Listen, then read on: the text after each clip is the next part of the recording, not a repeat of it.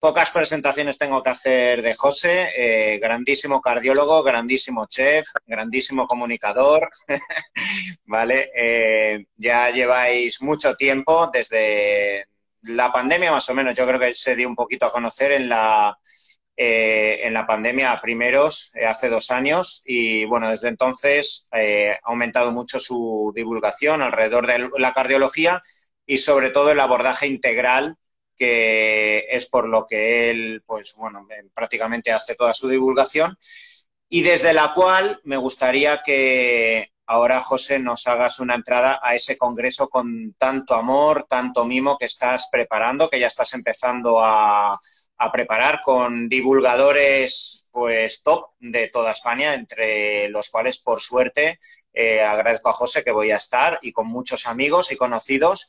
Y bueno, creo que para todos los que puedan acudir de forma presencial y de forma online, que también va a existir ese formato, pues será un privilegio para todos los que durante, creo que serán 2 días, ¿no, José?, de ponencias. Y además, pues bueno, explícanos, porque creo que al final va a ir de la mano con el Congreso de Hipertensión, con tu padre y demás, ¿vale? Entonces, pues bueno, cuéntanos un poco de esto antes de que entremos en materia. Bueno, pues nada, gracias por la oportunidad, ¿no?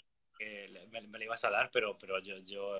La verdad que estamos muy ilusionados con esto. Vamos a ver.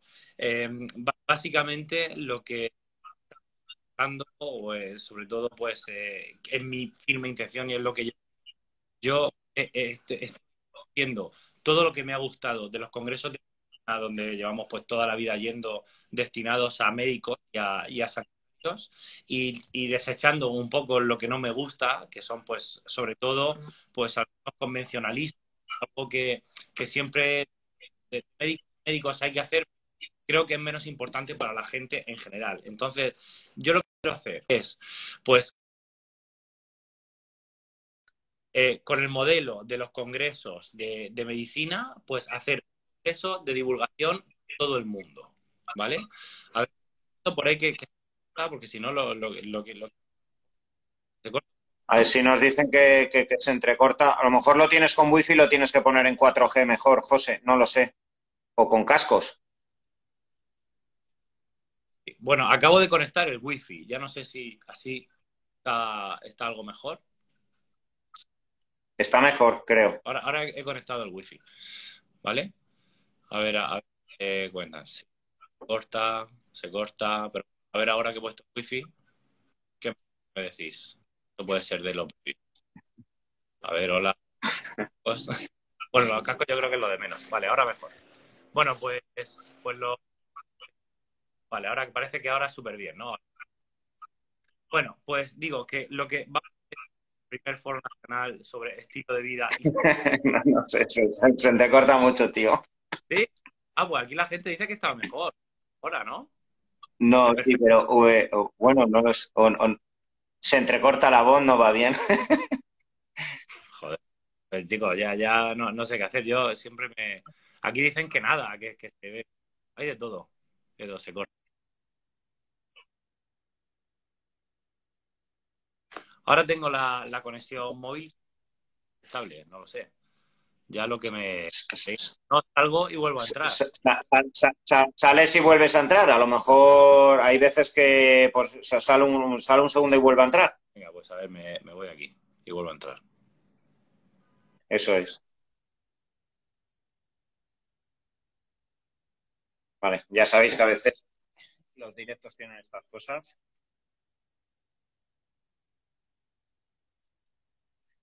Bueno, ahora... Le volvemos a dar a entrar.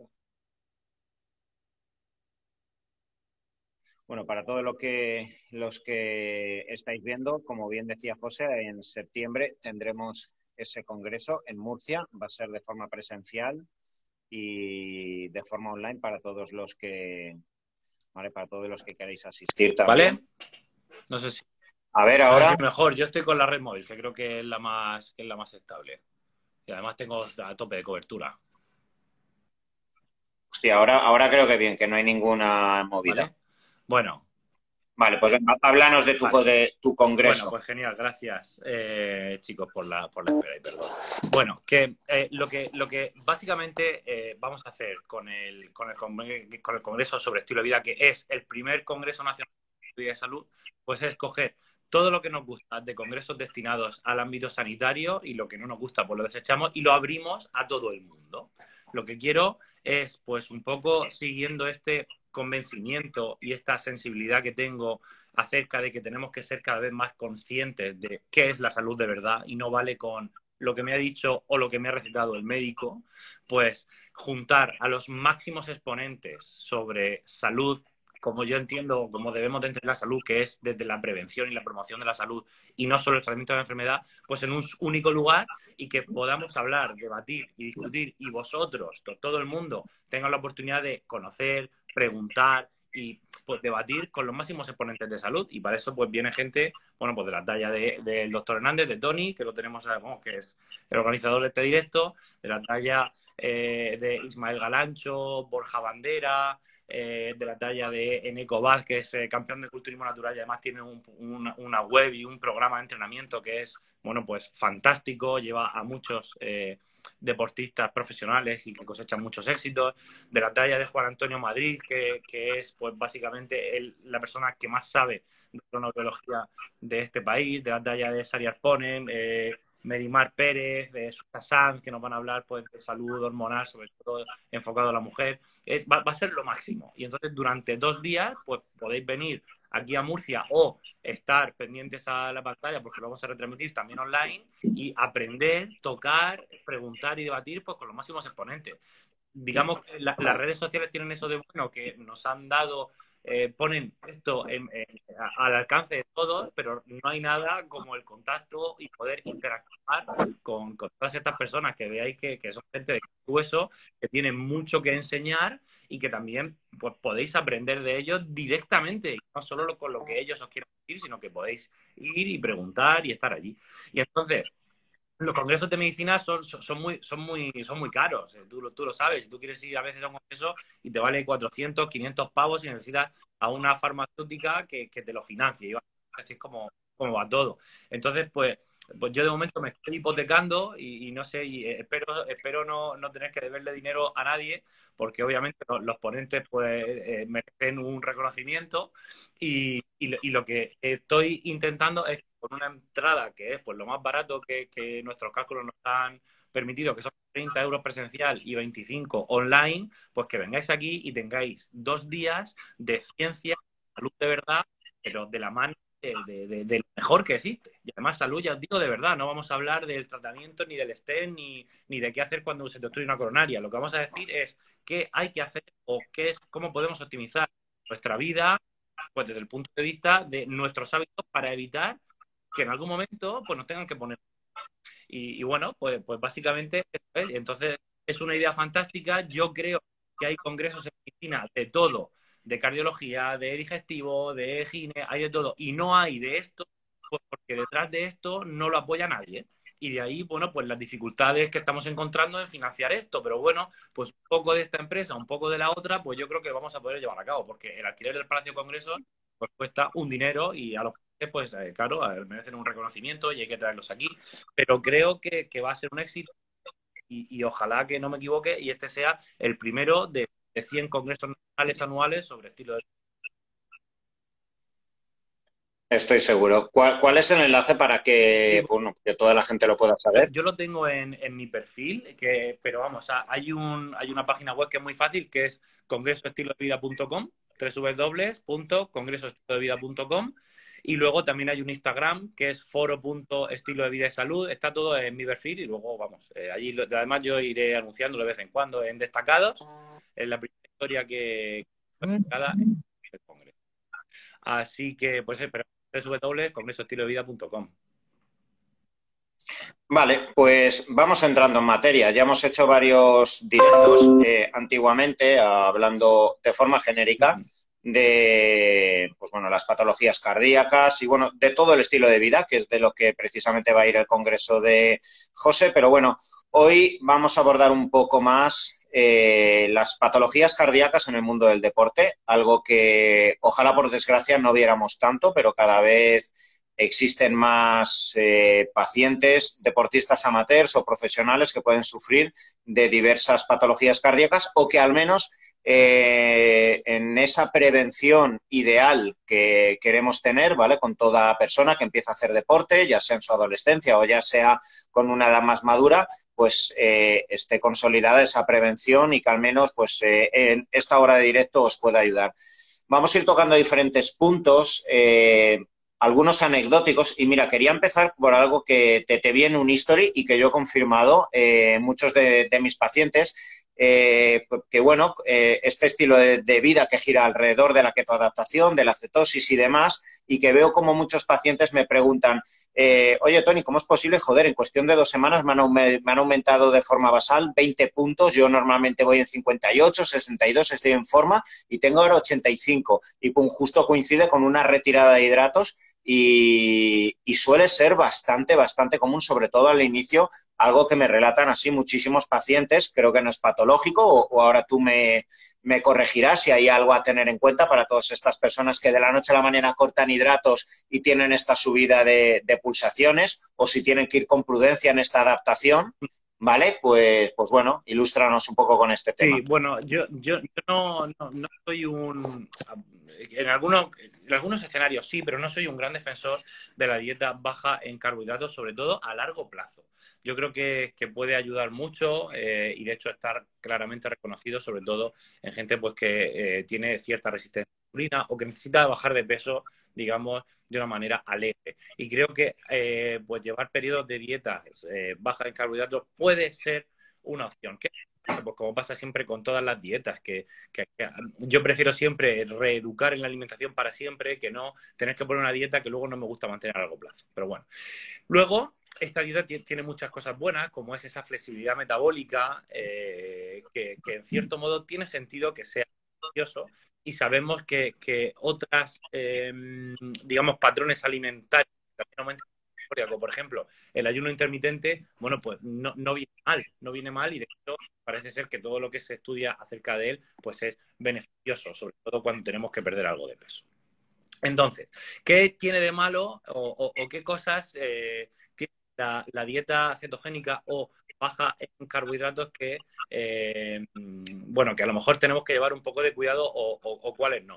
Bueno, en un primer momento hay una ketoadaptación que implica en la semanas un aumento del sistema nervioso simpático, o repercute en que aumente el tono del sistema nervioso simpático de nuestro cuerpo, porque dejamos de tener pues la glucosa que tan acostumbrados estamos a ingerirla directamente en la alimentación como sustrato energético sencillo, y esta glucosa se tiene que obtener pues principalmente de grasas. En segundo lugar también se puede obtener de proteínas, pero eso ocurre en menos medida. Entonces, hasta el momento en el que esa maquinaria fisiológica que tenemos se optimiza, hay un aumento del sistema nervioso simpático, y por eso en las primeras semanas a veces el paciente o la gente que lo lleva a cabo lo tolera regular, y eso puede aumentar las pulsaciones. Digamos que también el corazón se está adecuando a utilizar como sustrato energético la grasa, y eso pues puede...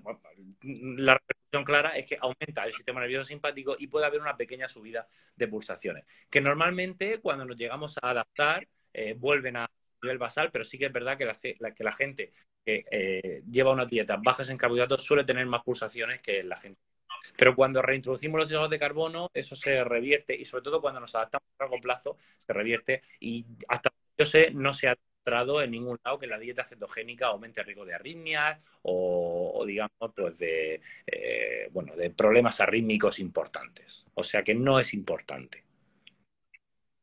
Uh-huh.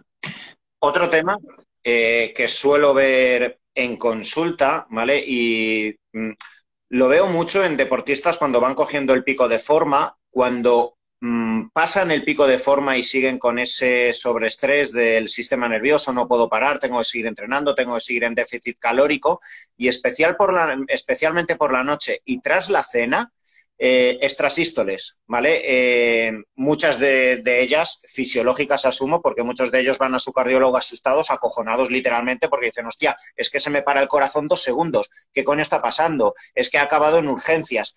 Y lo veo mucho en estas fases donde también se abusa de cafeína, se abusa de preentrenos porque estoy agotado y tengo que entrenar, y cada vez lo veo más, porque también entramos también en una época donde prácticamente nadie puede parar, coges un pico de forma donde no te permites el dejar de entrenar, etcétera, ¿vale? Y cada vez veo más estas extrasístoles, ¿vale? Me gustaría que me informaras de ellas, porque es que tengo muchos pacientes.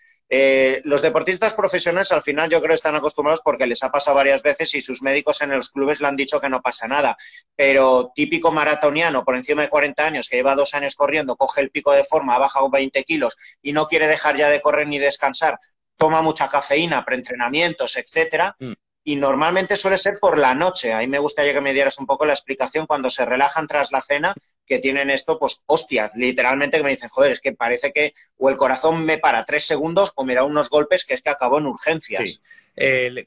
Claramente las palpitaciones que no son importantes se describen como con todo el mundo, es muy fácil y es un continuo en la consulta que las siente cuando se relajan por la noche. Pero no es porque ocurran principalmente por la noche, suelen ocurrir durante todo el día, pero es por la noche cuando no estamos haciendo, digamos, nada intenso que desvíe nuestra atención y podemos, bueno, pues digamos, estamos más atentos a la propia, autocepción de qué le pasa a nuestro cuerpo, que es cuando las escuchamos. Claro. Ocurran principalmente por la noche. De hecho, cuando un paciente te cuenta que tiene palpitaciones, que se nota algo, principalmente por la noche, tú ya sospechas en qué, o por lo menos eso es algo que le da valor a, bueno, puede que no sea importante, porque son las banales. A ver, en general yo no puedo dar aquí un mensaje de que las palpitaciones no son nada. Lo que sí que puedo decir es que, en general, la mayoría de sensaciones que los pacientes o que las personas notan y que no le limitan en ningún caso su día a día, no suelen ser arritmias importantes, ¿vale? ¿Qué son al final esa sensación de parada cardíaca? Bueno, pues suele corresponder cuando corresponde a algo que llamamos extrasístoles. Una extrasístole no es más que un latido extra que ocurre. Y es normal tener extrasístoles, es frecuente. Tener un latido extra no implica tener una patología en el corazón. Ahora, cuando estas extrasístoles son muy frecuentes es cuando, bueno, a mí no me parece mal que te hagan un electro o que te deriven al especialista, al cardiólogo, a que te haga, bueno, pues un examen más completo. Pero lo más normal es que eso no implique una enfermedad importante. Porque cuando el corazón sufre un latido extra, hay un electrofisiológico del funcionamiento del corazón, y es que el siguiente latido después de ese extra se va a reducir un poco. Digamos que eso se llama periodo refractario cardíaco, en el cual no puede ocurrir el latido que iba a ocurrir y entonces se espera hasta el siguiente. Entonces, esto puede explicar el latido extra que de repente hace plum plum y entonces hay una pausa hasta que aparece el siguiente. Pero eso es algo, digamos, que es fisiológico, normal, y no nos debe de preocupar. Sí que es cierto que en el deportista, que, oye, mira, abuso de cafeína o entreno muchísimo, es posible que esté cayendo en sobreentrenamiento. Pues esto pueden ser síntomas que nos hagan pensar en que efectivamente, bueno, pues a lo mejor nos estamos pasando, bien sea de suplementación, de preentrenamiento, de cafeína o del propio entrenamiento. Pero ya te digo, si esto no implica no limita la día a día al deportista o a la persona normal, que simplemente pues lleva una vida normal, no suele ser algo, digamos, que es habitual, que es tener extrasistolia, ¿no? Vale. Vamos entrando en patologías que pueden surgir dentro del deporte. Dentro de las miocardiopatías hablaríamos de la miocardiopatía hipertrófica. Me gustaría que nos hables, ¿vale? Y también cuándo es considerada patológica o cuándo es el simple o no tan simple corazón de atleta, que yo creo que muchas veces aquí muchos cardiólogos, quizá a lo mejor se confunden, tú de esto has hablado, las adaptaciones estructurales y funcionales que pueden existir, que en ocasiones, por desgracia, pueden acojonar o invitar al deportista a abandonar su ejercicio deportivo, y nada más lejos de la realidad, porque ha existido una adaptación, pero a veces es difícil de interpretar en las pruebas, ¿vale? Entonces, ¿qué nos puedes decir de esta miocardiopatía hipertrófica? En general, el deporte o el entrenamiento regular va a conferir ciertas adaptaciones en nuestro organismo en general. Y el corazón está dentro de esos músculos, órganos que se van a adaptar. En función del tipo de deporte, estas adaptaciones pues van hacia una mayor hipertrofia o una mayor dilatación o una bradicardia, una bajada de pulsaciones o de presión arterial, todo va a influir al corazón. ¿Qué es lo que ocurre? Que en el deportista suele haber en general siempre cierta hipertrofia. Todo deporte genera una... Cuando el ejercicio o el entrenamiento principalmente es fuerza o es estático o es de ejercicio principalmente, bueno, que anaerobio o que, perdona, que más que anaerobio, que emplea el recurso energético no dependiente de oxígeno, ¿vale? Cuando eso ocurre, eso no se puede hacer durante mucho tiempo, entonces el corazón suele sufrir una hipertrofia que es más concéntrica, es decir, las paredes se engruesan y no se engruesa tanto la cavidad. Cuando el ejercicio, sin embargo, es más regular, principalmente tirando de recurso energético dependiente de oxígeno, bueno, esa hipertrofia ocurre en menor medida, pero sobre todo se ensancha la cavidad, lo que hay en el corazón se hace más grande. La hipertrofia cardíaca, por tanto, es una repercusión de un cierto tipo de entrenamiento, ¿vale? ¿Qué es lo que ocurre también? Pues que hay una enfermedad que es la miocardiopatía hipertrófica, que es patológica y que es muy importante y que hay que tratar. Entonces, muchas veces, cuando valoramos a un gran deportista, pues siempre tenemos una zona gris o muchas veces nos surgen dudas sobre si esa hipertrofia... Qué pena que me dicen por ahí que se corta, estoy leyendo. No sé. Sí, es que, claro, se está cortando mucho, José. Pues, macho, yo ya no sé. Estoy... Claro, no sé si ha llovido o algo. Es una putada porque es tan sumamente interesante que, joder, o sea, es que es una pena porque se está cortando bastante. Hoy no lo puedo conectar a nada. Y ya te digo, yo... Sí, pero es verdad que... ¿Tú cómo estás? A ver si eres tú. Pregunto. No lo sé. A mí me escucha bien la gente. A ver... Sí, ahí que se oye súper mal. Sí. ¿Voy a cambiar la cable a brillo?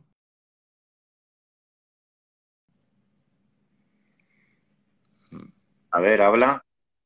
Yo estoy hablando, normal. Yo, claro, a mí mi cámara se me ve muy bien. Está apagado, internet está apagado. A ver, sí. Creo que ahora te escucho mejor. No sé si es porque te has acercado al móvil y entonces cuando estás más... Te veo como más cerca, no lo sé. No lo sé. A ver, habla ahora. Ahora yo creo que sí se te escucha mejor. Hola, hola. Me tengo el móvil en silencio. A lo mejor se lo pongo en sonido.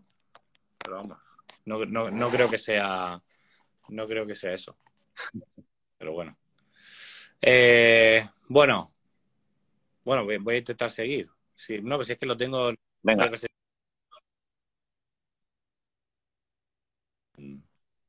Nada. Imposible, tío. Eso ha sido yo, porque he ido a ver si cómo tenía la conexión, que lo he cortado yo. Ah, vale. Es que se había cortado ahora 5 segundos. Sí, no, estaba viendo a ver cómo lo tenía. Que es que lo tengo con la red, no lo sé. Bueno, intento seguir. Que decía que una enfermedad que es la miocardiopatía hipertrófica. Que la miocardiopatía hipertrófica básicamente es que las paredes del corazón se engruesan mucho de manera patológica. Entonces, pues, ocasiona una dificultad en el llenado y vaciado del corazón y además hay riesgo en muchas ocasiones de sufrir arritmias y eso es paro cardíaco y muerte. Entonces, claro, cuando tú ves a alguien que tiene hipertrofia en el corazón, pues tienes que descartar que no tenga una miocardiopatía hipertrófica y cuando esa persona en principio es sana y es deportista, pues encima aún así te da más miedo aún. Entonces, hay una zona gris donde nosotros tenemos que diagnosticar muy bien si lo que tiene ese paciente es una adaptación irregular con hipertrofia o una miocardiopatía hipertrófica. Yo creo que dar por aquí valores a partir de los cuales es por el deporte o es porque tiene una enfermedad no tiene ningún sentido. Es una cosa muy cardiológica y además eso es lo que sí puedo decir, es que no hay unos valores a partir del cual esto seguro que es sano y esto seguro que no, sino que hay una zona de gris donde hay una serie de criterios que nosotros los ponemos todos en conjunto y decimos debe de ser por el deporte. Pero bueno, ven el año que viene a ver si esto está mucho más o no. O hay veces que eso está muy, muy, muy patológicamente elevado y tenemos a veces que recomendar, oye, vamos a parar un poco y vemos a ver si esto se recupera, ¿sabes? Entonces, bueno, eso al respecto de la miocardiopatía, de la hipertrofia del corazón.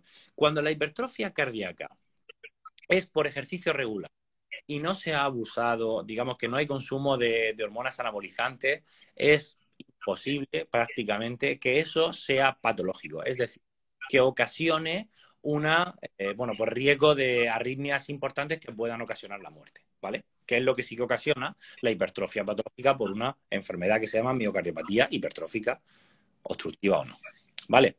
Y eso al respecto de la hipertrofia. Luego hay otra hipertrofia que la gente no se suele referir a ella como hipertrofia, pero que es la hipertrofia que es excéntrica, que también aumenta la cavidad. Y eso nos puede hacer plantear el diagnóstico diferencial con una cosa que se llama miocardiopatía, en este caso dilatada, que es muy frecuente y muy común. Porque es la fase final de muchas enfermedades del corazón.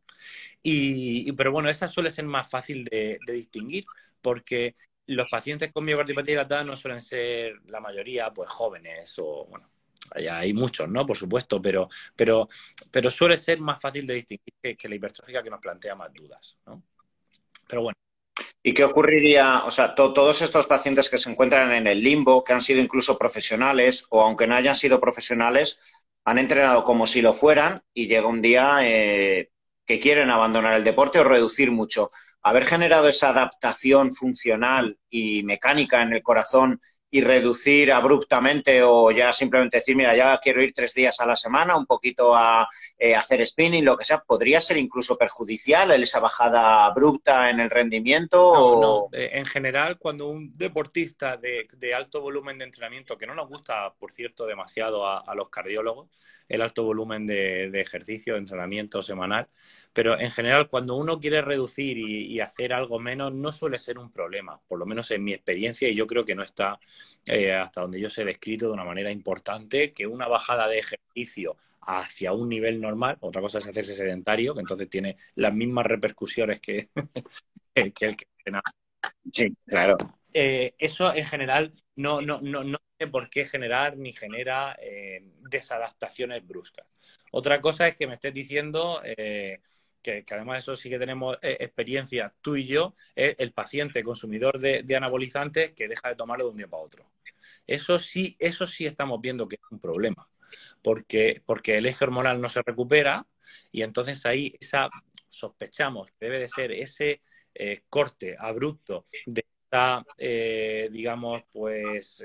administración regular y continua durante mucho tiempo de hormonas análogos de testosterona, pues sí que pueden producir desadaptaciones y malas adaptaciones muchas veces con patología muy importante. La gente cree, y es cierto, que cuando consume anabolizantes se pone en riesgo, pero lo que no sabe es que si te haces consumidor crónico, cuando dejas de tomarlo, también. Ojo, como cualquier otra droga, es que es como el yonki con heroína tiene que tomar metadona, porque el mono lo puede matar. O sea, y es que esto es exactamente lo mismo. Es exactamente lo mismo, solo que yo creo que en este caso tocando ejes que son fundamentales para la vida, como es el eje hormonal sexual. Totalmente. Mira, has hablado antes de que a los cardiólogos nos gusta ver a grandes consumidores de deporte. Leía hace un tiempo que, no sé si es verdad, que existe literatura científica que afirma que más de 18 horas de deporte, especialmente con un VO2 max por encima del 70%, este tipo de deportes, más de 18 horas, está totalmente vinculado a más riesgo de mortalidad. No, lo cogí entre pinzas, digo, y eso era algo que te quería preguntar, no sé tú como cardiólogo qué opinas. ¿A la semana o al mes? A la semana. Es que mucho. Ya, por eso. Son casi 3 horas diarias dándole, pero sí, pero es que así hay mucha gente que entrena Ironman, triatlón, etcétera, que le da mucha candela. Entonces, quizá esas adaptaciones pueden acabar siendo peligrosas por exceso, como todo. Yo leo eso y yo me lo creería. Mira, cuando nosotros estudiamos o vemos en registro esto, nos hacemos muchas veces la pregunta, ¿hay un límite a partir del cual el ejercicio no solo deje de ser beneficioso, sino es perjudicial? Y bueno, hay algunos estudios que te pueden poner en perspectiva y te pueden dar una idea, hay que tomarlos con pinzas, pero sí que es verdad que sabemos que, y recuerdo más o menos el dato, que más de 50-60 minutos de ejercicio de alta intensidad, como lo definen los estudios, que es con pulsaciones más allá del 75-80, al día, empieza a no ser beneficioso de más. Es decir, el ejercicio siempre va siendo muy beneficioso, cada vez hay más beneficio, pero cuando yo ya me paso de 50 minutos 60 de ejercicio de alta intensidad al día, yo ya hacer 1 hora y 20 no me disminuye más la mortalidad ni el riesgo de sufrir pues un evento cardiovascular. Y cuando el ejercicio es de moderada intensidad, yo creo que estaba en torno a 150 minutos o algo así. Ya no, eso ya no me acuerdo bien. Con lo cual, 18 horas a la semana, que son 3 horas cada día o 2 y media, ¿no? Pues yo me creo que pueda suponer un exceso de riesgo durante su práctica que no se compense con un exceso de beneficio después. Tenemos que entender, y esto también es un mensaje que es real, que el ejercicio durante su realización supone un aumento del riesgo cardiovascular. Al fin y al cabo es una especie de síndrome metabólico. Si lo piensas, durante la aumenta la presión arterial, aumenta la frecuencia cardíaca, se moviliza sustrato energético graso, es decir, aumentan las lipoproteínas en sangre, como cuando hay un síndrome metabólico, aumenta la resistencia a la insulina porque los músculos son los que tienen que chupar toda la glucosa, entonces el resto de tejidos aumenta la resistencia a la insulina y hay hormonas pro resistencia a la insulina, aumenta la trombogenicidad de la sangre porque si nos desangramos estamos hechos para que si vamos por la selva y nos pega un bocado, un león en el brazo de sangre. Entonces tendemos a hacer vasoconstricción y trombosis muy rápida. Todo eso aumenta el riesgo de sufrir. Hay una tormenta de citoquinas, una mini tormenta de citoquinas. Entonces, eso se compensa con que cuanto más regular es mi ejercicio, menos aumenta ese riesgo durante la práctica y, sobre todo, cuanto más regular practico yo el ejercicio, me disminuye el riesgo cardiovascular de manera basal. Entonces, por eso es mejor hacer ejercicio regular. Pero claro, si lo hago a un volumen que ya no me genera beneficio y lo hago tanto tiempo que me supone un aumento del riesgo, me dices ese dato y a mí me parece, por lo menos, fisiológicamente coherente. No te puedo decir más, no conozco. Nos has hablado de la miocardiopatía hipertrófica, hasta la dilatada, y bueno, a colación un poco también, ya lo has dicho antes, que las hipertrofias constatadas, ¿vale?, van a dar lugar pues también a las miocardiopatías arritmogénicas, ¿vale?, que son todas estas arritmias que incluso pueden dar lugar a la muerte súbita tan temida y que tantas escenas dramáticas no se han llegado en la televisión de muchos futbolistas y demás. ¿Qué nos podrías decir de estas arritmias dentro del deporte? ¿Quién está en riesgo en muerte súbita? Incluso deportistas que llevan 10 años. Fíjate, el Kun Agüero con 33 años se ha retirado por riesgo de muerte súbita, por una arritmia que tuvo y demás, y en muchas ocasiones no son vistas en las pruebas que les hacen en los clubes, pero ocurren y, bueno, son muchos años en las que vemos caer a deportistas, ¿vale? ¿Qué nos podrías decir de este tipo de arritmias? Bueno, a ver, más que de este tipo de arritmias, de este tipo de miocardiopatías o de enfermedades del músculo cardíaco. En general hay muchas, de hecho hay cientos, pero hay algunas que son más frecuentes que otras. La miocardiopatía de origen, digamos, genético más frecuente es la hipertrófica precisamente, que tiene una prevalencia bastante importante y es la que más se ve. Por eso es la que por proporción pues quizá más asusta y más mata, porque por probabilidad pues muchos de nosotros la sufrimos, la tenemos y también deportistas. Se hipotetiza si el deporte de alta profesional puede, digamos, desencadenar una pues, mala pues un mal final de ella. No es que el deporte la produzca, pero sí puede desencadenar, bueno, pues una arritmia potencialmente fatal, porque aumenta mucho el sistema nervioso simpático y en un esfuerzo máximo, cuando nos la estamos jugando continuamente, pues puede ocurrir. Lo que sí que es cierto es que en general, bueno, pues estas son enfermedades que son frecuentes y que muchas veces se manifiestan, desgraciadamente, con una arritmia que puede ser mortal o no. Y que cuando esto ocurre, bueno, pues hay un tratamiento, sobre todo preventivo, que es implantar un desfibrilador, que por eso pues esta gente debe dejar de hacer ejercicio a tan alta intensidad y muchas veces pues se le implanta un desfibrilador que le puede salvar la vida porque está detectando cuando ocurre esa arritmia.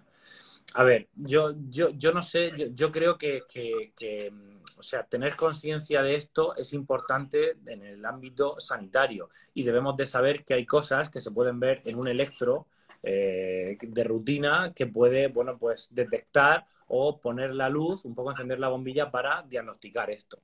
Pero en general es algo que al fin y al cabo es una enfermedad, son enfermedades raras y que suelen dar síntomas. En el caso de la miocardiopatía hipertrófica quizá no, pero otras sí que suelen dar palpitaciones más a menudo, más frecuentemente, o producen, bueno, pues una mala adaptación al ejercicio, es decir, problemas que la gente pues puede consultar. A mí no me parece mal que todo el mundo tenga de vez en cuando hecho un electro, que eso puede detectar mucha enfermedad cardíaca. Y si el médico veía algo raro en el electro, bueno, pues que te hagan un estudio completo. Pero tampoco creo que dar aquí un mensaje de que todos deberíamos de irnos rápido a hacer una ecografía o una prueba de esfuerzo sea un mensaje adecuado, porque lo que vamos a hacer es detectar muchos falsos positivos que van a poner en alarma a mucha gente que seguramente no tiene nada, ¿no?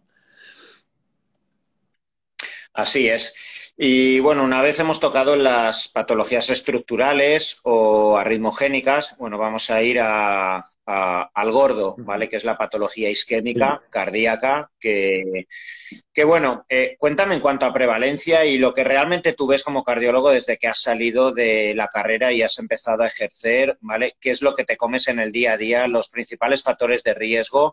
Háblanos también de lo que, por desgracia, tú y yo estamos viendo tanto en consulta, que me acuerdo que un paciente me llamaste un día y dijiste, tío, esto no lo he visto ni en fumadores de 90 años, lo que los anabólicos hacen en las arterias y es la realidad, ¿vale? Es la realidad, no en todos, evidentemente, también hay que ver el contexto, ¿vale? La persona como coma o no, etcétera. También el culturista es una persona pues que también puede entrenar al extremo, puede hacer dietas también cetogénicas muy extremas en determinadas fases, pero es una realidad, no solo que veamos tú y yo, sino que está documentada lo que pueden hacer en las arterias y la salud cardiovascular, los anabólicos, pero también el tabaco, la hipertensión, la grasa, bueno, todo lo que hablas tú y todo de lo que vamos a hablar en el congreso de septiembre. Pero bueno, sí, cuéntame respecto a la cardiopatía isquémica y todos estos accidentes cardiovasculares y cerebrovasculares, ¿qué es lo que tú estás viendo en tu día a día? Mira, la cardiopatía isquémica hay que ponerla en... bueno, pues en comparación o en estado, porque básicamente es la principal causa de muerte en el mundo.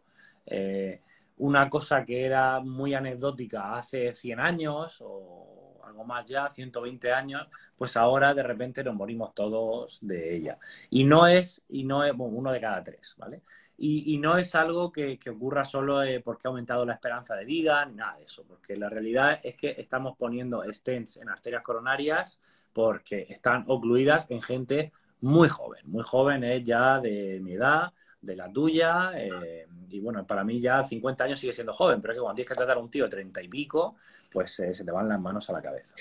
¿Qué es lo que ocurre? Bueno, pues sabemos que los principales factores de riesgo de la literatura reconocidos, y esto es así, pues son tener la tensión arterial elevada, la hipertensión, tener resistencia a la insulina y diabetes mellitus, principalmente fumar, el sedentarismo, tener elevación de moléculas de lipoproteínas de LDL en sangre. Todos esos son los principales factores de riesgo, pero yo abogo también dentro de mi círculo por empezar, aunque esto sabemos que es verdad, pero no se trabaja así, entiéndeme lo que quiero decir, porque nosotros le preguntamos a un paciente todo esto, si tiene hipertensión, si tiene diabetes, pero yo abogo también por ir un poco más allá, porque ¿qué produce la hipertensión y qué produce la diabetes? Los factores genéticos existen, pero son menos importantes de lo que cuando uno lee un libro puede creer. Y la realidad es que es el estilo de vida y cómo nos movemos o cuánto nos movemos, lo que comemos, lo que cuidamos nuestras relaciones personales, lo que descansamos, lo que hay detrás de todo esto, el ejercicio que hacemos, la composición corporal que tenemos. Entonces, realmente, si tomamos, o sea, si dejamos de normalizar tener que tomar pastillas para la tensión, o si dejamos de normalizar pues ese exceso de grasa que nos puede parecer que es normal porque todo el mundo tiene, o si dejamos de normalizar que no me apetezca ir al gimnasio, llevo ya 3 meses igual, pues si dejamos de normalizar eso estaríamos ganando mucho, porque lo cierto es que no es normal que tíos de hoy, bueno, digo tíos, pero vamos, que pacientes y pacientas de 40, 50 años necesiten stents, y esto es el día a día de los hospitales. Además, es que no es el mío, no es mi hospital, es que es algo muy común y cada vez estamos más enfermos y nos morimos más de cardiopatía isquémica. Luego viene el COVID, nos asusta mucho, pero siguen muriendo 4 o 5 veces más personas de enfermedad del corazón que de COVID. ¿Vale? Sobre todo ahora mismo, que ya se ha perdido mucha mortalidad. Luego está el tema de que hay nuevos factores de riesgo que vamos a tener que empezar a tratar. Y es algo pues que profesionales como tú ven y por ende pues que yo me estoy empezando a tener en la consulta, y es que hay otros factores de riesgo que no están reconocidos como tal, o por lo menos que no se les tiene miedo, como son el consumo de anabolizantes. Sobre todo en ciertos círculos, ahora la gente está empezando a fumar más y se le ha perdido el miedo, pero bueno, ya sabemos que el tabaco es malo, pero yo creo que la gente no sabe que los anabólicos son muy malos. Y en esto tenemos que pensar que es algo que es razonablemente nuevo, que la gente empezó a usar, yo creo que anabolizantes en los finales de los 70, 80. Entonces las repercusiones se han empezado a ver en los años 90, 2000, y es que cada vez hay más. Y ahora yo voy al gimnasio, ahora pues, dentro de un rato iré. Y es que, macho, es que eso está lleno de chavales que no tienen 20 años y nada más que están ahí. Que si este me toca el ciclo de no sé qué y me toca el ciclo de no sé cuánto.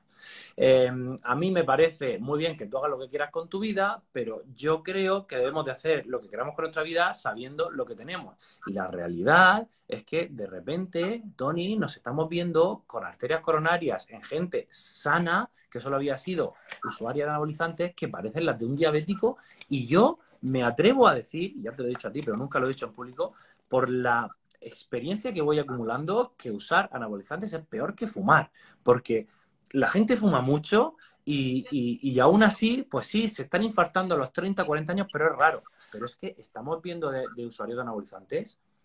O sea, porque yo empiezo a fumar a los 16 años y yo tengo un infarto a los 30. Pero yo empiezo a consumir a los 25 y lo tengo a los 30. Es como, Dios, en 5 años me ha comido mucho y tengo las arterias muy podridas. Entonces, es verdad que esto obviamente es mi experiencia personal. No puedo generalizar, pero a mí me asusta y me preocupa mucho este tema, porque veo gente que tiene un estado de las arterias coronarias muy, muy envejecido, cuando solo lleva, pues eso, unos 10 años, 15 consumiendo. El tabaco no mata tanto. El tabaco tú empiezas a fumar muy joven y te da un infarto, pues lo más normal, a los 50, 60, y si tienes mala suerte, es lo que estamos diciendo. Empezamos a ver cada vez más, pues con 30, 40 años. Pero es que consumidores de anabolizantes, es que en 5 años te ha podrido, te ha comido por dentro, es lo que vemos. O sea, no es normal, aquí vemos es gente de 40 años. Mira, José, o sea, la norma, yo por desgracia que veo tantos pacientes, la norma del HDL en consumidores de anabólicos es en torno a 10. Sí, sí, sí. Un nivel de bien. Sí, es muy poco, es verdad. El perfil lipídico se altera muchísimo, muchísimo. Entonces siempre van a tener un colesterol muy heterogénico, con unos triglicéridos mucho más elevados que el HDL, y el LDL también está alto, ¿eh? O sea, se pone todo, un estado de protrombótico también. Sabemos que luego esa gente... El hematocrito, el hematocrito en 57, 58... Sí, es tremendo, por no hablar luego... Bueno, pues que hacen disfunciones renales y a veces hepáticas. Entonces, todo eso no ayuda. Hay una cosa que se llama síndrome cardiorrenal, y es que el corazón y el riñón están íntimamente relacionados y, sobre todo, producen insuficiencia cardíaca. Pero eso da pie a cambios que también aumentan la probabilidad de tener el infarto, de tener cardiopatía isquémica. Entonces, a mí me gustaría un poco empezar a concienciar de esto. Sé que es algo que la gente, bueno, habitualmente no suele consumir, pero sí que veo mucha gente joven, sobre todo en ciertos círculos, que consumen, que los usan, que está muy guay. Ahora encima allá se consume para nada, para la playa, porque hablo con la gente. ¿Tú compites? No, pues es que... ¿Y tú compites? Sí. ¿Y qué te da? ¿Ganas dinero? No. Es que no lo entiendo ese mundo, sinceramente. Pero y sobre todo cuando es algo tan perjudicial, si lo hicieras por gusto o encima fuera saludable, pero es que no lo es. Y es una realidad, como bien dices, que conduce a, pues, a esta cardiopatía isquémica. Y hablando de, bueno, esta cardiopatía isquémica, el infarto, ese momento tan jodido que tanto cambia la vida a una persona y que implica... a hacer una revisión de mis hábitos y que creo que es tan importante la prevención como ese momento en el que, pues fíjate lo que has dicho, 1 de cada 3 van a morir, pero yo creo que, no sé, 1 de cada 2 quizás sufren una cardiopatía isquémica a lo largo de toda su vida y hay que saber cómo controlarla. Yo creo que toda la vida ya vas a tener que estar más controlado, más pendiente, pero ese año posterior donde hay mucho más riesgo otra vez de nuevo, de otro infarto, de arritmias, etcétera. Cuéntame tú, pero yo creo por mi experiencia con muchos de mis pacientes cuando me vienen tras este infarto, polimedicados, donde evidentemente el cardiólogo tiene que hacer y tiene que dar sus betabloqueantes, tiene que dar el antihipertensivo, las estatinas, antitrombóticos, todo lo que se tenga que hacer. Y hasta ahí llega la información, por desgracia, en muchas ocasiones, cuando hay tanto y tanto que hacer. Yo sé que tú además tienes un centro, ¿vale?, de rehabilitación y, bueno, no eres el único, ya cada vez hay más especialistas en esa integración y ese año posterior que es vital, ¿vale?, sin dejar de lado, evidentemente, los fármacos, pero yo creo que incluso en muchas ocasiones las dosis son abusivas de antihipertensivos, lo cual hace que la persona no pueda casi ni entrenar ni levantarse o luego se hunda porque tiene una disfunción eréctil por los antihipertensivos o los betabloqueantes. Entonces acaba comiendo porque ya mi vida se ha acabado. Esto yo lo he visto en consulta, ¿vale? Si tuviéramos en mente toda la esfera psicoemocional, fisiológica que va a tener el paciente, pues creo que realmente la evolución sería mucho mejor. Entonces, ¿qué nos puedes decir de ese año posinfarto? Pues mira, el primer año posinfarto efectivamente sabemos que es el periodo donde hay más riesgo de que ocurran, bueno, pues complicaciones derivadas del mismo, sobre todo si lo han tratado con el implante de stents en las arterias coronarias. Bueno, pues es el año donde hay más riesgo de una retrombosis, es decir, de que, bueno, se produzca un cierre por una trombosis dentro de ese propio stent. Es el periodo, sobre todo los primeros meses, donde hay más excitación miocárdica, es decir, el tejido que se ha infartado aún está terminando de cicatrizar y entonces pues puede haber más problemas arrítmicos que produzcan, bueno, pues un desenlace fatal y bueno, pues eso es siempre un equilibrio de riesgos y digamos que a partir del año todo está más estable, pero realmente lo hacemos bastante bien. Cuando uno tiene un infarto, ahora mismo pues se le trata bastante bien en el hospital, se revasculariza muy rápido y muchas veces pues se le da el alta a casa en 24 o 48 horas y parece que te han ingresado por unas anginas, ¿no? Y nosotros mismos, los médicos, los enfermeros y todo eso, también hemos llegado a banalizar el infarto. Entonces sabemos que cuando uno sufre un infarto, lo que tú dices, se le da este tratamiento porque es el que ha demostrado, y realmente funciona, disminuir las complicaciones a posteriori. Este es... sido yo, cuando se ha cortado ha sido yo, que me ha dicho que tengo poca batería. Ese tratamiento ha demostrado disminuir las complicaciones a posteriori, entonces tú se lo das y te quedas tan tranquilo.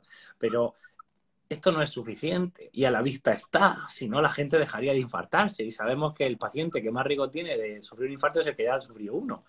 Entonces yo creo que nos quedamos insuficientes. Yo no sé si las dosis son... bastantes, suficientes, óptimas o insuficientes. Tenemos muchos estudios, muchos financiados por la industria, que la mayoría de hecho, que nos dicen que las dosis óptimas del tratamiento pues son bastante altas. Y cuando nosotros le plantamos a un paciente que no había sufrido nunca nada, pues esas dosis de atorvastatina 80, bisoprolol 10 miligramos, enalapril de 20, así de inicio, claro, sale aplomado, con una tensión bajísima a su casa y no puede tirar de sí mismo. Mira, yo te puedo decir lo que yo hago con mis pacientes y lo que creo, ¿vale? Yo me las voy viendo venir. Yo, en general, a mis pacientes les suelo recomendar, mira, de estatinas sí que doy dosis altas, porque es lo que más va a bajar el colesterol y eso sabemos que después de un infarto es importante, pero de betabloqueante y de IECAS o ARA2 les doy dosis medias y entonces, hablo de los pacientes que vienen a mi centro, no a los que los pierdo. Y entonces empezamos ya a trabajar con ellos a las 3-4 semanas, pues empezamos a hacer ejercicio y le damos una dieta. No recuerdo ni un paciente que haya tenido que subir la dosis. Es decir, a la mayoría... ¿Qué tipo de hecho, tengo ya el dato. ¿José? Sí, ¿qué tipo de ejercicio? O sea, bueno, ¿sueles trabajar con ello? Es una combinación de ejercicio aeróbico de moderada, alta intensidad y ejercicio de fuerza. Hacemos entrenamiento tipo CrossFit allí en áreas históricas. Bueno, pues a la mayoría... De hecho, al 62% les tenemos que retirar fármacos o disminuir dosis. Porque el ejercicio, el buen estilo de vida, la buena alimentación, el relativizar el problema, entender que no es tan nervioso porque te tengas que ir a dar un paseo como mucha gente que sale del hospital creyendo que ya no puede moverse y se pone nervioso a ver si le va a dar algo si sale a hacer la compra. Pues todo eso hace que tu cuerpo se optimice. Y muchas veces las pastillas que damos, como el beta bloqueante, que lo único que hacen es, bueno, actúan bloqueando los receptores beta, que son los que aumentan cuando aumenta el tono simpático. Si nosotros hacemos ejercicio regular, vamos a conseguir eso, disminuir el tono simpático. Claro. Es el beta bloqueante fisiológico. O, dicho de otro modo, el beta bloqueante es lo que hace lo mismo que el ejercicio que no quieres hacer. Entonces, ¿tú qué prefieres? Y luego con muchos efectos secundarios. ¿Tú qué prefieres?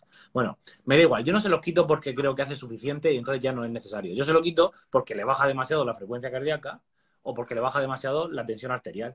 Entonces, cuando un día entran a hacer ejercicio y van con 90 de sistólica, no le digo, hoy no hagas ejercicio, le digo, vale, esta noche ya no te tomas el enalabril, o te tomas medio. Y así vamos. Y al final, la mayoría, el 60 y pico %, les tenemos que retirar o disminuir los fármacos. O sea, para que te hagas una idea. De todas maneras, bueno, no podemos ser ciegos o cegarnos y tenemos que entender que el paciente es el que hay. Y si el paciente no va a hacer ejercicio, pues es mucho mejor darle estos fármacos y que se los tome porque va a disminuir la probabilidad de tener una complicación. Pero, desgraciadamente, ese es nuestro escenario, pero con eso tenemos que luchar. La medicina, pues es un arte. Ojalá fuera mucho más fácil y decir a este paciente que ha sufrido esto y no me hablen más. Pues no, pues cada uno hay que adecuarse. Has hablado antes de, bueno, que tras un infarto tú sí que eres, pues bueno, estás concienciado con el hecho de tumbar literalmente el colesterol, ¿vale? 80 miligramos de estatinas, que no es poca cosa, que va a tener sus efectos secundarios, pero que a la vista está que ese primer año posinfarto la incidencia de recidiva es muchísimo menor. ¿Has tenido por casualidad o tienes experiencia de haber hecho calcioscores, angiografías en gente que cada vez abundan más, que hacen alimentación cetogénica? Antes ya me estuviste hablando que no eras muy partidario de extenderlo en el tiempo. Yo sí que he tenido varios pacientes, particularmente con colesterol en 500, 600, LDL en 300 y acabar los dos con angioplastias porque les han llamado urgentemente, oye, que te mueres.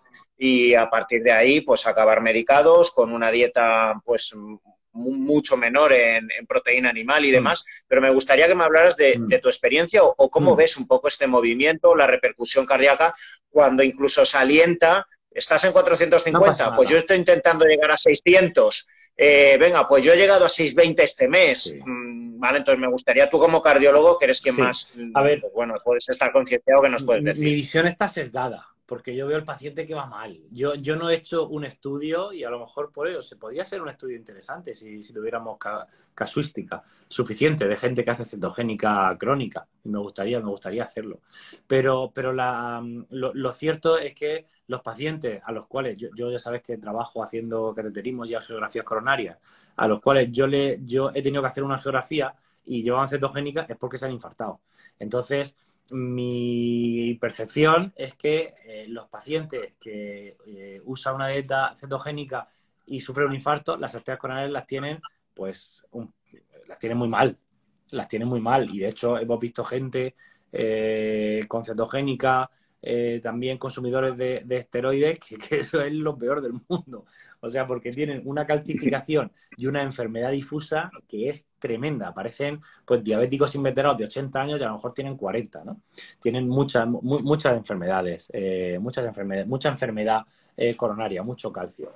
Yo no tengo experiencia, lo único que te puedo decir es que hay grandes estudios observacionales que parecen vincular un menor consumo de hidratos de carbono complejos, con un peor pronóstico cardiovascular.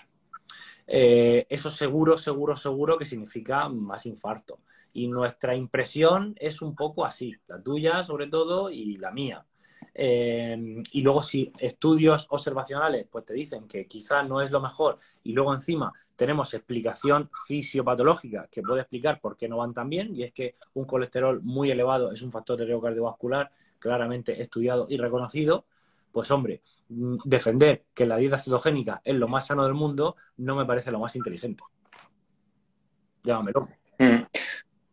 Bueno, de hecho... Bueno, y no sé hasta qué punto habrá influencia de nuestro amigo Gonzalo. Me acuerdo en un paciente posinfartado que tuvimos en común, me acuerdo que te estuvo diciendo, bueno, ¿y qué me recomiendas respecto a la alimentación durante este año? Y frase de Gonzalo, no sé si te la adjudicaste, dice, mientras más plantas, mejor. Ah, sí, no lo sabía, pero seguramente lo haya dicho yo, no lo había escuchado Gonzalo, pero es verdad. Es verdad. Ah, pues no, por eso, porque él lo dice mucho y tú lo dijiste. Y claro, le dijiste, durante este año, sobre todo lo que me interesa es que mientras más plantas integrales y más alimento integral, mejor al menos este año. Eso lo había escuchado Gonzalo, pero me da igual, diré que es de Gonzalo. Sí, me encanta.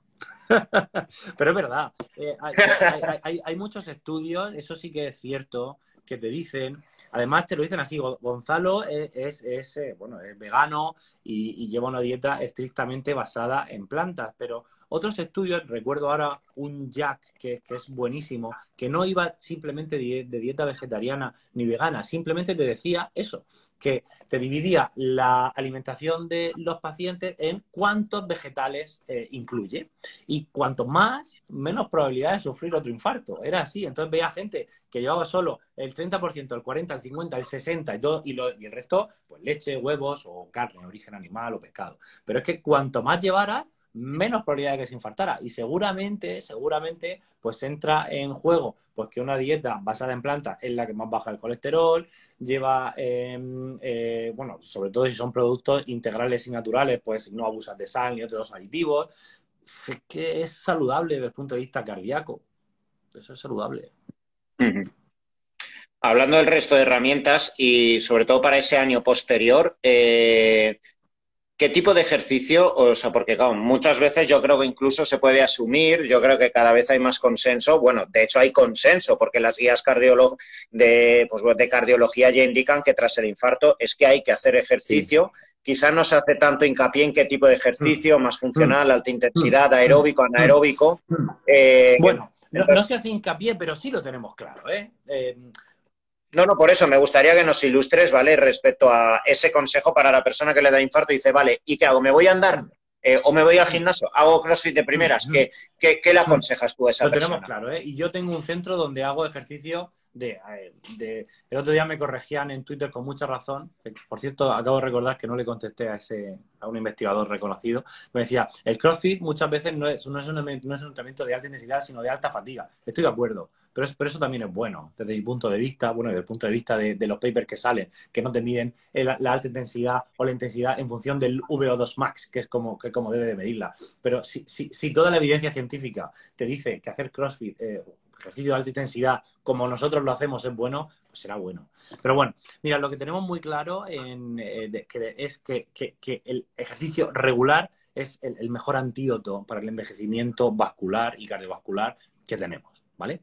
Entonces, lo importante es que hagas algo de manera regular. Es lo que va a imitar los efectos o lo que imitan los efectos de muchas pastillas que damos. ¿Qué tipo de ejercicio es el que ha demostrado ser mejor o aportar más beneficio de manera cardiovascular? Bueno, pues claramente el aeróbico de moderada intensidad y el ejercicio de fuerza.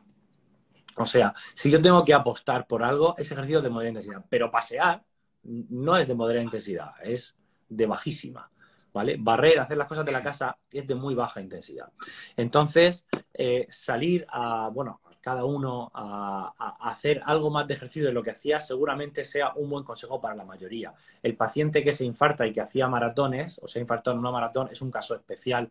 La amplísima mayoría, el 90 y pico, son gente que hace poco ejercicio, que principalmente es sedentaria.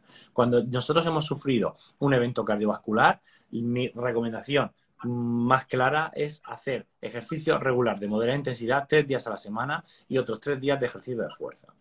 Mi siguiente objetivo profesional en 2024-2025, cuando la gente haya entendido esto, será que no todo ejercicio de fuerza vale. Y no vale con ir al gimnasio y usar las maquinitas, sino que hay que empezar a aprender qué es una sobrecarga progresiva, qué son ejercicios muy poliarticulares, que no hay que perder miedo, pero creo que es muy temprano para hablar de eso. Ahora mismo lo que sabemos es eso. ¿Qué es lo que ocurre? Que sabemos que el ejercicio de alta intensidad o de alta fatiga, como lo queramos llamar, es más eficiente que el de moderada intensidad. Y yo creo que ahora mismo la gente o la vida nos prima mucho, o es una ventaja muy buena el poder hacer lo mismo en menos tiempo. Sobre todo cuando hacemos ejercicio, que es algo que cuesta. Y si encima lo haces en clases colectivas donde la gente se lo pasa bien, sufre conjuntamente, lloran las penas o comentan lo chulo que ha estado o lo difícil que ha sido, eso engancha mucho. Es también mi experiencia personal, porque a mí me enganchó eso de este tipo de ejercicio. Y por eso lo llevo a cabo. Y sabemos que en un ámbito, digamos, de rehabilitación cardíaca, donde tiene a un cardiólogo mirándote latido a latido, pues es un ejercicio seguro, porque si pasa algo te dices, sí, hoy vamos a ir un poco más lento, Ramón, o mañana, Alicia, vamos a apretar un poco más. Entonces, que es lo que hacemos de vez en cuando en nuestra clínica. Entonces, yo no creo que sea un buen consejo, haz ejercicio de alta intensidad, sin revisión después de un infarto, sin supervisión, perdón, después de un infarto. Pero de moderada intensidad sí, porque es bastante más seguro. O sea, sabemos que la alta intensidad también lo es, pero con supervisión mejor. Pero el de moderada intensidad es aún más seguro y es el que más beneficio ha demostrado aportar, con lo cual yo creo que es lo mejor. Y el objetivo sería, pues ese, 3 días aeróbico moderada intensidad y 3 días fuerza. Y se pueden combinar, o sea, que no tienes que ir 7 días al gimnasio ni a la calle, ¿sabes? Hablando de las pesas y lo que has estado hablando de para el 2024-2025, adentrarte un poco más en la profundidad del ejercicio anaeróbico, ¿qué me puedes decir de la maniobra de Valsalva? ¿Hasta qué punto puede ser peligrosa? Pues bueno, pues toda esta gente experimentada que ya mueve muchos kilos en una sentadilla, en un press banca, que literalmente puede estar 5 segundos si está acostumbrado a no respirar. Y claro, tras un infarto, pues mira, me imagino que tiene que llevar una adecuación para mejorar esto. Hay algunas situaciones cardiovasculares en donde intentamos limitar estas maniobras, sobre todo cuando hay patología aórtica, ¿vale? Cuando hay una dilatación de la aorta, la aorta es más grande de lo normal. Este aumento de presión intratorácica, pues bueno, se tiende a evitar. Muchas veces, bajo la recomendación, solo hay simple fisiología. Si evitamos aumentos desmesurados de presión arterial de 300, 400 milímetros de mercurio, como a veces con una sentadilla pesada, un peso muerto tenemos dentro del tórax, bueno, pues menos presión que tiene que vencer la aorta, tiene que soportar la aorta y menos dilatación. Pero en general, después de un infarto, no es una recomendación que nos guste. O sea, que la consideremos necesaria si simplemente lo que ha ocurrido es un infarto y no hay una patología, digamos, aórtica, de dilatación de la aorta, ¿vale? Luego quizá hay otras connotaciones, pero son casos especiales. Después de un infarto, no tenemos por qué evitar esto. Y luego, sobre todo, cuando es gente que, bueno, pues que tiene que hacer ejercicio de fuerza y está aprendiendo, creo que es mejor enseñar pues un control de la respiración normal, y si tiene que aguantar en algún momento que la aguante y que haga ejercicio de fuerza, antes que no hagas esto, porque el Valsalva te puede perjudicar. Creo que eso no es demasiado importante. Vale, por último, y hablando de medicina integral y hablando de todas estas herramientas y puntos que en muchas ocasiones perdemos de vista dentro de la medicina tradicional, hace ya bastante tiempo, me acuerdo que en esa pizarrita que tienes ahí puesta detrás, estuviste hablando de la repercusión que puede existir con problemas del entorno gastrointestinal, ¿vale? Con la aterosclerosis, ¿vale? Y la posible producción de enfermedades cardiovasculares. Me pareció súper curioso, ¿vale? Y me gustaría, pues bueno, que nos puedas hablar, ¿vale? Porque, bueno, Cada vez hay, y seguro que en el Congreso de septiembre se hablará mucho de esto, cada vez hay más patologías vinculadas a la pérdida del equilibrio gastrointestinal a nivel hormonal, a nivel inmune, a nivel neuronal. Pero bueno, yo era la primera vez que escuchaba este vínculo con la predisposición al ateroma y me gustaría que nos lo comentases un poco también. Pues la verdad que es un tema que se está investigando mucho y sabemos que es importante. De hecho, está muy relacionado con algo que se ha llamado, lo he leído alguna vez en algún paper, como inflammaging, como una mezcla entre inflamación y hacerse mayor vascularmente. Y eso está muy, muy relacionado con la microbiota. Tenemos además en el Congreso, pues fíjate, una de las empresas patrocinadoras que nos ayudan es, bueno, se llama Nutribiótica, que sobre todo comercializa prebióticos y probióticos. Y hay una mesa de microbiota que viene una súper experta que es Sari Arponen, que va a hablar de microbiota, o sea que trataremos este tema. Y ella sabe muchísimo, muchísimo, muchísimo. A mí es un tema que me parece muy arduo. Cuando me leo los papers, hablan de cepas y tienen números raros y cosas así de microorganismos, que es súper difícil. Pero hay una cosa común o algo que es más fácil de entender y es súper interesante, a mí me flipa esto. Y es que, fíjate, cuando nosotros hacemos placas de colesterol, que todos las hacemos y todos las tenemos, suele ser la repercusión de una inflamación, de una disrupción o de alguna heridita, por así llamarlo, en alguna arteria. Cuando esto ocurre en el corazón es cuando es más peligroso, pero puede ser una arteria de la oreja, pero si se te infarta el lóbulo ni te enteras, porque hay mucha red capilar. Pero si te infarta un trozo de corazón es cuando te enteras. Por eso en el corazón, pues por eso morimos de enfermedad de corazón y no de otros territorios que son menos, bueno, dependientes al oxígeno continuo. Vale. Estas disrupciones pueden venir de microorganismos que pasan a la sangre y que no deberían de estar. Y por eso es importante cuidarse la salud oral para que no tengamos heriditas donde microorganismos que tienen que estar en la salud oral, en la boca, en la cavidad oral, pasen a la sangre. Eso también lo hemos comentado alguna vez. Y también es muy importante cuidarse el intestino. Lo que pasa es que el intestino no te lo puedes cepillar. Pero hay otras maneras de cuidarse el intestino que son invisibles y que son tan importantes, como por ejemplo evitar el consumo de ultraprocesados o evitar el consumo de grasas trans o de productos finales de la glicación, es decir, llevar una alimentación natural o hacer ejercicio regular.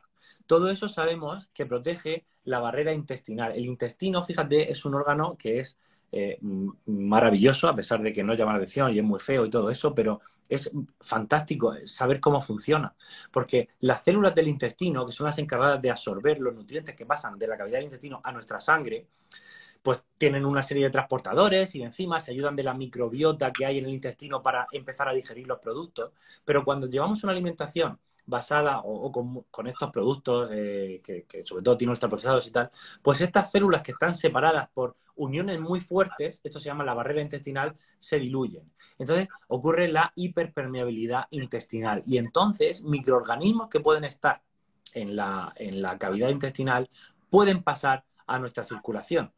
No pasa nada, tenemos un sistema inmune maravilloso que los puede eliminar. Pero claro, si están pasando millones y millones de microorganismos todos los días, pues a lo mejor alguna vez se te escapa. Y ese microorganismo puede ir a dañar una célula de alguna arteria de tu cuerpo. Y puede ser una célula endotelial del corazón. Y eso puede dar origen y da lugar a pequeñas cicatrices que son placas de colesterol.